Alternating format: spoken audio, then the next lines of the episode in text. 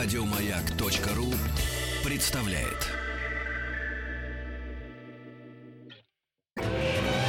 Дышите глубже.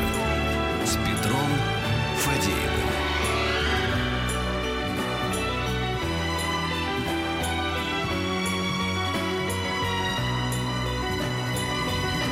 Спутник кинозрителя. Он же Антон да, Долин. да, да, И да. мы переходим к моей любимой А части. тебе говорили, Антон, пока тебя не было. И знаешь, хорошо Не говорили. верю в это. М, Не может такого Ну быть. как это? Поверь. Если я участвовала в беседе, значит, я точно тебя в обиду Ты не пытался дала, меня защищать, знаешь. да, я понимаю. Изо всех как сил. всегда безуспешно. Мы, мы знаем, как это происходит.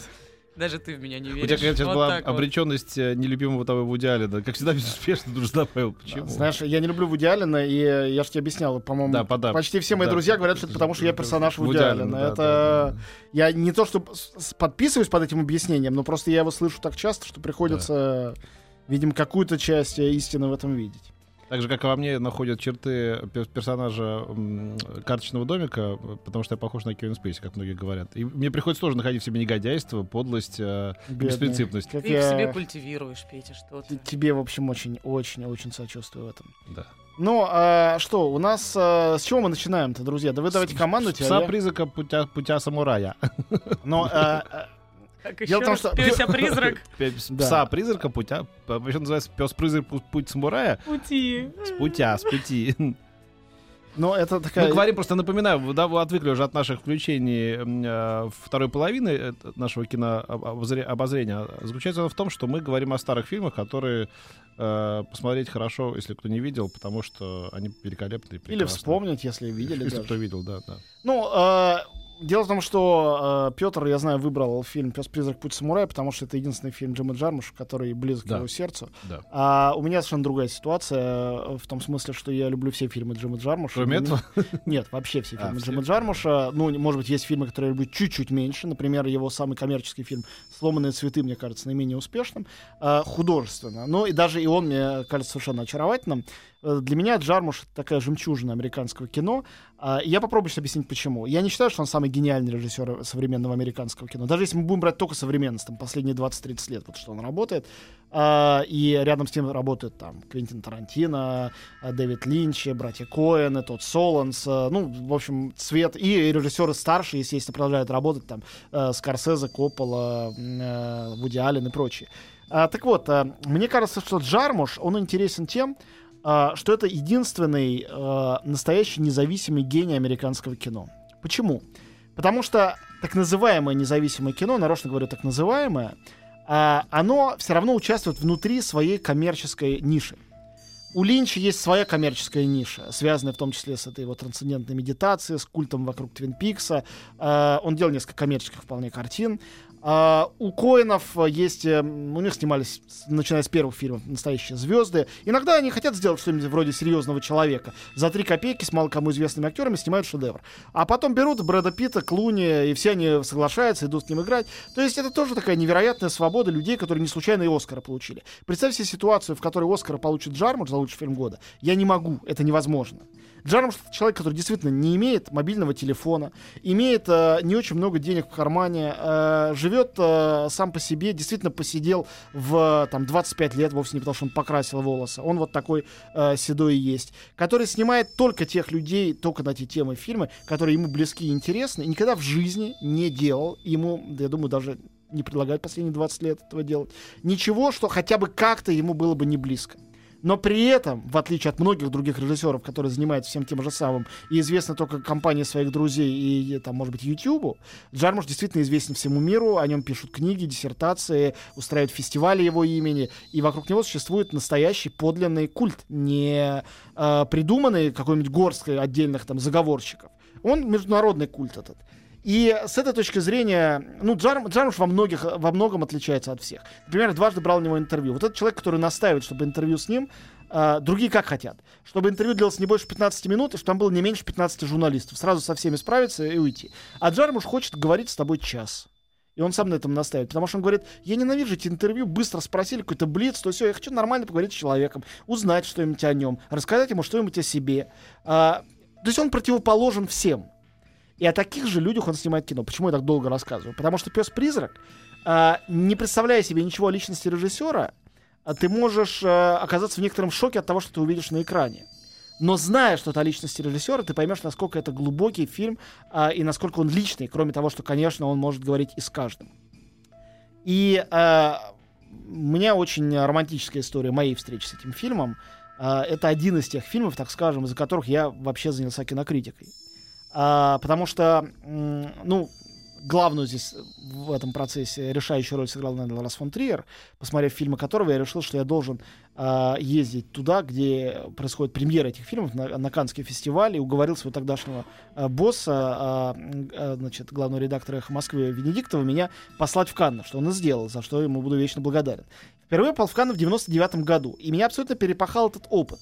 А фильмы, тогда это была редкость, а, только на языке оригинала с субтитрами, на гигантском экране с невероятным звуком. И так показывают не фильм там «Пятый элемент», а показывают таким образом фильмы э, моих любимых авторских режиссеров, которых раньше я смотрел, покупая на плохих, значит, VHS-ках э, на горбушке. Мгм. В плохом качестве, переписанных черти откуда, самодеятельно переведенных. И вот смотрю новый фильм Джармуша, вот так вот-вот. То есть у меня вообще все упало и поднялось внутри. В последний день фестиваля я специально пошел еще раз смотреть «Пса призрака», э, потому что я просто не верил, что когда-нибудь это доберется до России, но, к счастью, я был неправ, это все добралось. А Вот. А что такое «Пес-призрак. Путь самурая»? Это немножко э, пародийное и в то же время глубоко меланхоличное, тоже потрясающее свойство Джармуша, умение сочетать смешное и издевательское даже, э, как у того же Тарантино или у Коэнов, с потрясающей меланхолией и эмоцией, которые и Коэнам, и Тарантино, безусловно, не хватает. Вот. Итак, меланхолический, пронзительный и в то же время глумливый фильм о современном Дон Кихоте. Человеке, который живет по правилам, давным-давно отмененным в том мире, в котором он живет. Речь идет об одиноком э, чернокожем, который живет э, в голубятне на крыше дома а, и э, учит э, кодекс Бусидо. Он считает себя самураем. У него есть самурайский меч, и он э, обязан одному человеку жизнью. Так вышло, что этот человек э, из мелкого э, местного бруклинского клана какой-то мафиози. И поэтому он этому мафиози, значит, по, по его заказам, абсолютно бесплатно, э, убивает людей иногда. Будучи уверенным в том, что все эти люди, конечно, плохие. Пока однажды, как-то в таких случаях бывает, то есть это и самурайский фильм, и гангстерский фильм, и пародия на них оба.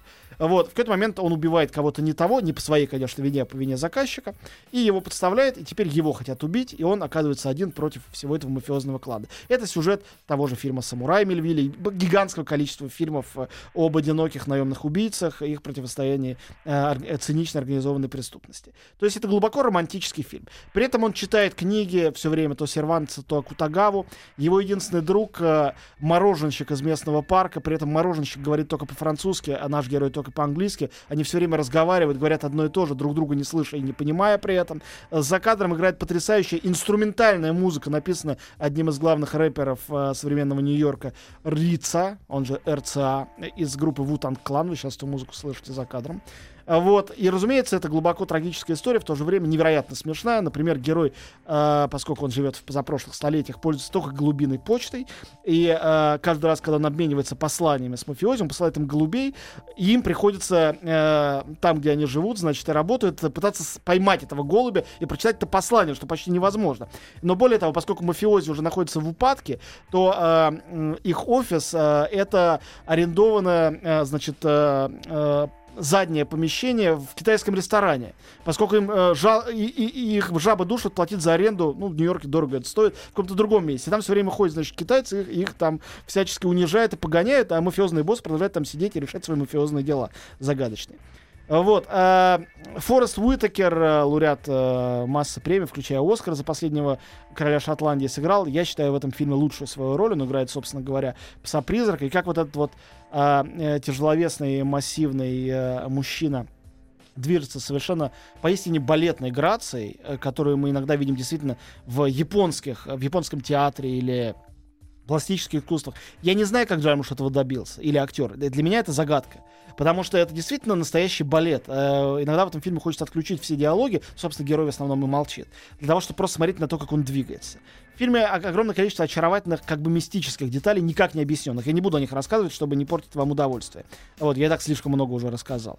А, и фильм снят э, одним из самых великих операторов э, наших дней, который, к сожалению, все меньше снимает в последнее время, по-моему, он же пожилой, голландцем Робби Мюллером. Робби Мюллер тот самый человек, который снимал все лучшие фильмы Вима Вендерса, а, начиная с а, «Страха вратаря» перед 11-метровым и «Алисой в городах», человек, который снимал «Рассекая волны, танцующие в темноте», человек, который снимал «Мертвеца» и, значит, «Пса-призрака», а, у него невероятное чувство ритма, тоже пластики и а, кажется, что даже монтажа. Понятно, что монта- монтажом не он занимается. Я но- помню, что вот в 90-х мертвец э, разделил, на мой взгляд, вообще все мое поколение на тех, кто считал, что мертвец, «О, особенно девушки, боже мой, мертвец, ой, боже мой, мертвец Джима Джармуша, не видел? И, и на тех, кто считал, что это чушь собачья. Я был во второй половине. Ну, ты, конечно, молодец, тебе есть чем гордиться, но есть еще третья категория людей, которые, не, которые увидели в мертвеце то, чем он на самом деле являлся. Не воспеванием какого-то мистического иного мира, ну, как, не знаю, книги Кастанеды, а часто мертвеца и Кастанеду любили одни и те же люди. Вот-вот, вот. А это, кстати, «Мертвец» они любили, да. является совершенно потрясающим, э, тончайшим издевательством и троллингом всего этого мира, с абсолютно нелепым героем, с аллюзиями на Кавку. Это пародия, опять же, пародия на вестерн и пародия на вот эту американскую мистику. Но сделано с такой чудесной, э, с таким чудесным поэтическим приближением. Одно то, что... де- Скучища, Мгм, скучища. Извини, пожалуйста, Настя, ты, ты- нет, это... Как и все фильмы Джармуша, Да. скучища, и даже пес-призрак, поэтому я и Ты молчу что, все ты полчаса. пес-призрак смотрел и сказал, что скучище? Мне скучно было. Ну, правда. каждому своё. Ну, манера не моя. Но просто. мне тоже скучно смотреть «Пират Карибского моря». Я заставляю Вот. себя А каждый я раз. поверхностная, мне весело. Слушай, кооперативные комедии э, Эрамджан нам тоже скучно смотреть и не смешно. А тебе смешно, и ты смеешься, как хочешь, как... э, не Что поделать? Нет, я просто... Плохой, вкус Я дает мне я- больше В выбора. вареных джинсах носится Я против, против, «Жемчужина представления, в Сочи. я против представления об абсолютизации вкуса, того, что хороший вкус, а что плохой, потому что мы видели тысячу раз, как все это меняется. Но я а, также и против представления о скуке, потому что, мне кажется, это такой наивный взгляд на искусство. А, я был недавно на конференции научной по Тарковскому, где один человек читал потрясающий доска, э, доклад. Невозможно было просто оторваться. Назывался а, «Тарковский э, театр скуки». Ух ты. Он там объяснял, что, что такое вообще скука. А ты говорил, какой-то иностранец, по-моему. Да, иностранец, конечно. Он Мгм. наш бы такой, скорее всего, не придумал. И вот мне кажется, это очень, очень точно. хороший, что- театр скуки. что скука — это когда человек э, от э, искусства, которое тобой обычно манипулирует, э, переходит в созерцание себя, и это дает ему большую свободу и независимость взаимоотношений с этим искусством. Действительно, Тарковский часто именно так действует. В отличие от голливудского кино, где ты весь в фильме смотришь, что же будет дальше, что произойдет, и они какую-то ерунду показывают, а ты переживаешь. Ну так же бывает и с жуликами. А тут все наоборот. так тебя грузит, что ты уже думаешь, я заплачу что угодно, лишь бы закончить этот разговор, да? Совершенно верно. А скучный фильм, так называемый скучный фильм, он позволяет тебе честнее его видеть и анализировать. К тому же, я думаю, что ты не будешь спорить с тем, что огромное количество великих книг, дочитав которые до конца ты оставляешь с собой на всю жизнь, в процессе чтения кажется скучным. Да. И- Нет? Вот, и со мной такое бывало очень много раз. Ну, Что ты читаешь и- Парочку, и, думаешь, троечку когда наберу, дальше. да. А потом, через 10 лет, через 20 ты помнишь все, что было там, и она с тобой разговаривает. А детектив Агаты Кристи, прочитанный вчера, ты уже забыл, кто там был убийца, что произошло. Хотя очень Никто- нравилось читать. Никто не читает детектив Агаты Кристи, всегда смотрит по телевизору. Никто не Неправда, читал ни я читал. это нет, ты прекрасный что? писатель. Ты что, Агата Кристи в собрании... Ой, ладно, не Мне о ней нравилось ее речь. выражение. э, Очень трудно любить человека, который в чем-то превосходит тебя. Вот мне очень кажется это мудрым. Безусловно. Не, не про меня. У меня Не вот знаю. какой Да? вопрос. Мы о следующем фильме начнем говорить после новостей. Ой, господи, боже мой. После рекламы? Вот Иван Иванов пишет. Или... Услышал, их надо изнасиловать и как-то резать побольше, сразу понял, Долин в эфире. Вот это, это мои слушатели. Они знают, о чем идет речь. Ой, Галя в покатухе там Мы и так, Антон, это болтаем по эфиру в, те в тайм-слоты ставим, чтобы начальство в машинах своих бронированных не услышало. Это- Начальство са- садится вечером в самое это отключает эфир и включает подкасты с моими да, это самое, и- да, Я уверен в том, что именно да, так и происходит. Ну, в общем, ладно, если вы любите Джармуша, посмотрите, действительно, «Пес-призрак. Путь самурая» — это не самый скучный фильм из Это ну, грандиозной По- поверьте скучищи, мне, которая я не люблю Джармуша, собой его а, но вот если я говорю, что этот фильм прекрасен, значит, то, что он, представьте, как он должен быть прекрасен для тех, кто любит Джармуш. Ну, может быть, вы просто не знаете Джармуша. Есть Да. шанс некоторый, что, узнав, вы его полюбите. Я знаю Да. людей, а, жизнь которых э, Джармуш э, изменил. Какие-то его картины. Там одна фраза, кстати, да. там одна фраза тех умирающих гангстеров. Он убрал нас под по старинке, Типа, как в старые добрые времена. Да, Они они не питают к нему никакой ненависти, помнишь? Конечно, безусловно, так Это и все есть. такое как бы очень смешное перенесение каких-то вот этих вот средневековых представлений код. да, в, в граные Я фанат, кстати подвалы. говоря, кни- и Дон Кихота, и вообще любого рыцарского кода. Может, вообще в этом дело, а не в Джармуше. А сейчас мы поговорим после паузы о, потрясающем, велик, по-настоящему великом фильме. Спутник кинозрителя. В искусстве есть Спорим тут на Мы искусствоведчество. продолжим этот Вы думаете, мы можем глупости только говорить в первую часть, какие профессии нужны, какие трусы какого цвета? Нет, мы тут еще и умника И даем. Когда, когда нас никто не слышит, а потом снова на- на- нацепляем на себя маски клоунов. Так, ребят, у нас всего 9 минут для того, чтобы обсудить действительно гениальный фильм Да, «Фарго», да, поэтому да, давайте да. сразу же перейдем к делу. Ну, И сразу, музыку, чтоб- давайте сразу музыку подложим. Чтобы все понимали, э, мы говорим о фильме 95 года, сделанном... э, Мать честная, 20 лет уже прошло. братьями Слушай, Джоэлом э, Джоэлом Эйтоном Коэнами, а не о сериале, второй сезон Да. которого выйдет в этом году, и который я не хочу обсуждать, потому что я не смотрел до конца даже первый сезон. Он Вот плохой. э, одна из самых скучных вещей, которые я видел за Ты последние видел, годы, видел, это сериал Фарго. Ты видел, ты видел гениальную совершенно реакцию, когда он получал там какой-то э, Эмми, э, ну какой-то там. Ну да, он Да. Фродо, Бэ- Фродо Бэггинс, который играл? Нет, да, да. по- по- пока- нет, Фриман, ну, собственно, сери- я актер. не помню, за что это там, в какой Мгм. номинации они получали. Показали в это время, скользнула камера по братьям Коинам, которые сидели. Они тоже были в зале, они там на что-то тоже претендовали. Они так выразительно переглянулись, как бы, ну, типа, ну, как бы мы рады, ну, ты ж- ну, как бы, вот, ну, типа, мы же продали права на, на эту экранизацию, да? Ну, Окей, это наша иде- идея, но уже как бы совсем не наша. Не чтобы, ой, клево, наш ребенок получил и в этой номинации. Ну, а конечно, они как, нет. типа, ну, ну, окей, ну, Но, вы поняли, да? Петь, э, э, справедливости ради надо вспомнить, что братья Коэны, э, когда выходили уже в третий раз после Оскара за сценарий, Оскара за лучшую режиссуру, третий раз выходили на сцену э, получать Оскар за лучший фильм года за «Старикам здесь не место», у обоих э, одинаковое было выражение на лице. Такое «третий раз выходить». То есть это, это было единственное, что отразилось на их лицах. Нет, мне кажется, у них был триумф. Мне кажется, они так-то... У них был- получили. у да. них нет, у них был триумф, но не на лице, уж точно. А, да, да. На лицах у них было написано «да». Ну, каждый раз выходить, это, конечно, не сразу бы Да. сказали. То есть, реально, это просто такие люди. Они именно такие. И я мог бы рассказывать бесконечно сейчас об общении с братьями Коэнами, поскольку это потрясающий совершенно experience. Вот, они чудесные люди, но разговаривать с ними невозможно, особенно об искусстве. Наверное, надо на Ну, главное, темы. что они тебе рассказали, то, что оказывается, на самом деле, меня Антон сегодня просто перепахал А ты этой так все новостью. знали. Я не люди. знала об этом, что вот в самом начале Фарго вам показывается то, что потом, кстати говоря, транслировалось и в сериале в каждой серии. И именно поэтому... По просьбе выживших все имена изменены, а оказывается не было никаких действий в Да, Миннесоте. да, да, да. Ничего да. там не Вообще было, ничего конечно, этого не нет. было. А Э, такая история, так на жизнь похожая, прям для комсомольской Сама правды идея тема. придумать главную действующую героиню, беременную женщину полицейскую. Женщина полицейский была, был мужчина полицейский, но беременная женщина полицейская. На седьмом было- месяце, Да, причем да, да. вообще прям Я не знаю, правда, правда это или нет, сейчас невозможно это восстановить, но многие писали и говорили, когда вышел Фарго в 95 году, что это, конечно, ответ на криминальное чтиво 94 года. Не в смысле, что Коины нарочно хотели ответить. Но это так получилось в культурном поле ответ. Тарантино, который э, восхвалял э, лихую веселую жестокость, э, и братья Коины, которые показали эту жестокость э, довольно страшной, хотя и смешной в то же время, абсолютно отмороженной, и все равно призвали... э, ну, И как бы, бессмысленно, вообще м- бессмысленно. да, и абсолютно. бессмысленно. И призвали милость к падшим, э, показав эту героиню, маленькую беременную полицейскую из крошечного городка, муж который художник, э, рисующий картины, которые могут Какой-то взять или тюфяк- не взять для почтовой, да. для почтовой марки. Да, То есть это воплощение всего маленького и ничтожного, что может быть в жизни, и они агенты добра. Да? Да. В мире, где все люди с гигантоманией и с претензиями являются, конечно, агентами зла. Начиная с главного героя, э, мелкого, значит, агента, не зла, а просто по продаже автомобилей, который решает э, похитить собственную жену, чтобы у тестя вымогать деньги, которые ему необходимы, поскольку он в долгах. И э, в конечном счете, конечно, все это заканчивается приглашением настоящих деятелей зла, таких двух демонов, которых в этом фильме абсолютно гениально играет Стив Бушем и Петер Стормери, замечательный шведский актер. Вот, э, дуэт, который, я думаю, а это один из лучших дуэтов э, актерских в мировом кинематографе. Согласна. Вот Опи- э- опишите эти двое- Он, он был смешной. В каком Не, он был странный. Не, странный. В каком смысле? Во всем смысле странный. Да.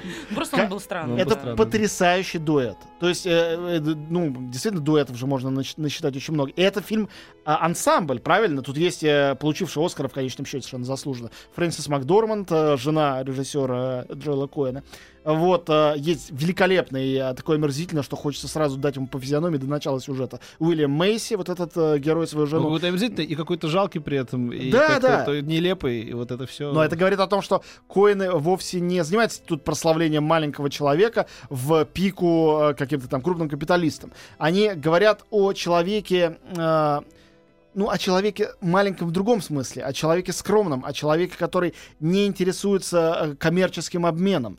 И этот человек, э, здесь тоже гениально выведенным в образе вот этой полицейской, э, не случайно беременной, несущей в себе новую жизнь, э, он здесь является другим полюсом, полюсом добра. И, конечно, это, э, если говорить об этой полицейской, конечно же, это диалог не только с криминальным чтивом, но, безусловно, с Твин Пиксом, где впервые появились эти провинциальные наивные полицейские, сражающиеся с мистическими силами силами зла. Здесь никакой мистики Фарго нет. В этом смысле Коины полемизируют с Линчем. Для них зло всегда обыденно и всегда растет из человека. Зло — это интегральная часть человека. Их первый фильм э, э, «Настоящая кровь», э, э, или как это у нас назывался, не «Настоящая кровь», э, а, а, просто как кровь. Просто как кровь, да. конечно, это у меня уже. Blood вот, э, да, или «Простая кровь» тоже его переводили у нас в старые времена. Э, он был уже об этом а, о том, как буднично берется зло из ниоткуда, из тебя на самом деле. Но «Фарго» — это фильм, в котором возникает и то добро, которое может ему ответить, и даже одержать победу. Хотя победа добра, заметим, показана так же, как и триумф зла временный, как абсурд. Победа добра также абсурдна и случайна. Она не является закономерной. Это не хэппи американского типичного кино, где зло — это, как в классической трагедии, и это некое отклонение от правил, А добро восстанавливает порядок вещей. Нет, добро и зло одинаково абсурдны. А, но у добра, хотя у него гораздо меньше сил, не случайно она там такая неуклюжая, переваливающаяся, у него меньше сил, но тем не менее у него есть такие же, столько же шансов на победу. И здесь Коины так бесстрастно, как они это любят, взвешивают это добро и зло при помощи своих гениальных двух э, помощников, без которых, я искренне уверен, их фильмы не могли бы быть такими, какие они есть. Э, Роджера Диккенса, величайшего оператора, как он эти снежные пейзажи здесь показывает И Миннесотские. снежную мглу ко- сумасшедшую. которые вообще. так жалко э, имитируются в этом сериале. Хотя Да, и да, да. виртуозно, но, но жалко, потому что видишь А вот имитацию. вот в чем отличие сп- способных людей от, от гениальных, да? Там, ну, очевидно, что сериал делали способным, ну, как Да, да, безусловно. Вряд, вряд ли бы дали каким-то тупым людям делать это, да? Но вот, вот, в- вот чего-то не хватает, да, какого-то фантастического прыжка вот этого, который... Это правда. И второй гениальный человек это Картер Бервелл, конечно. Да. Недооцененный, э, мне кажется, человек, э, фантастической э, силы композитор и невероятной скромности, как и сами Коины. Он никогда ни- никуда не, не вылезает, не, даже, по-моему, на Оскар никакой особенно не номинировался. Он сидит себе, пишет потихонечку саундтреки для нескольких лучших э, режиссеров, э, работающих в Америке и в мире. И почти каждый раз именно он пишет для коинов абсолютно разные вещи. Он может написать для э, вот этого, э, после прочтения «Сжечь» музыку только для э, барабанов, вдруг. И она Или вот- фантастически крутая Или вот эту вот э, про- протяжную, почти вестерновую музыку для Фарго, которую мы слышим сейчас. Или для Бартон Финка. Для Бартон Финка она да. хичкоковская, Да, по да, сути да, дела, да, да? да. Абсолютно хичкоковский такой симфонический скор. В общем, короче говоря, э, Фарго, конечно, один из шедевров Коинов. И э, если вы не знакомы с их творчеством, это очень хорошая точка для первого знакомства. Есть несколько у них таких фильмов, э, в том числе и «Старикам здесь не место», но и э, просто «Кровь» тоже может быть таким началом. Но «Фарго», мне кажется, это идеальный старт, потому что этот фильм находится ровно на середине их карьеры, когда они сформировались как зрелые художники. Это первый их по-настоящему большой, зрелый, значительный, глубокий фильм. И далеко не последний, дальше еще такие фильмы у них были. Фарго, Фарго, Фарго. Спасибо тебе большое, Антон. Как всегда, это было супер захватывающе. Переслушайте, если что, на сайте радиомаяк.ру. Еще больше подкастов на радиомаяк.ру.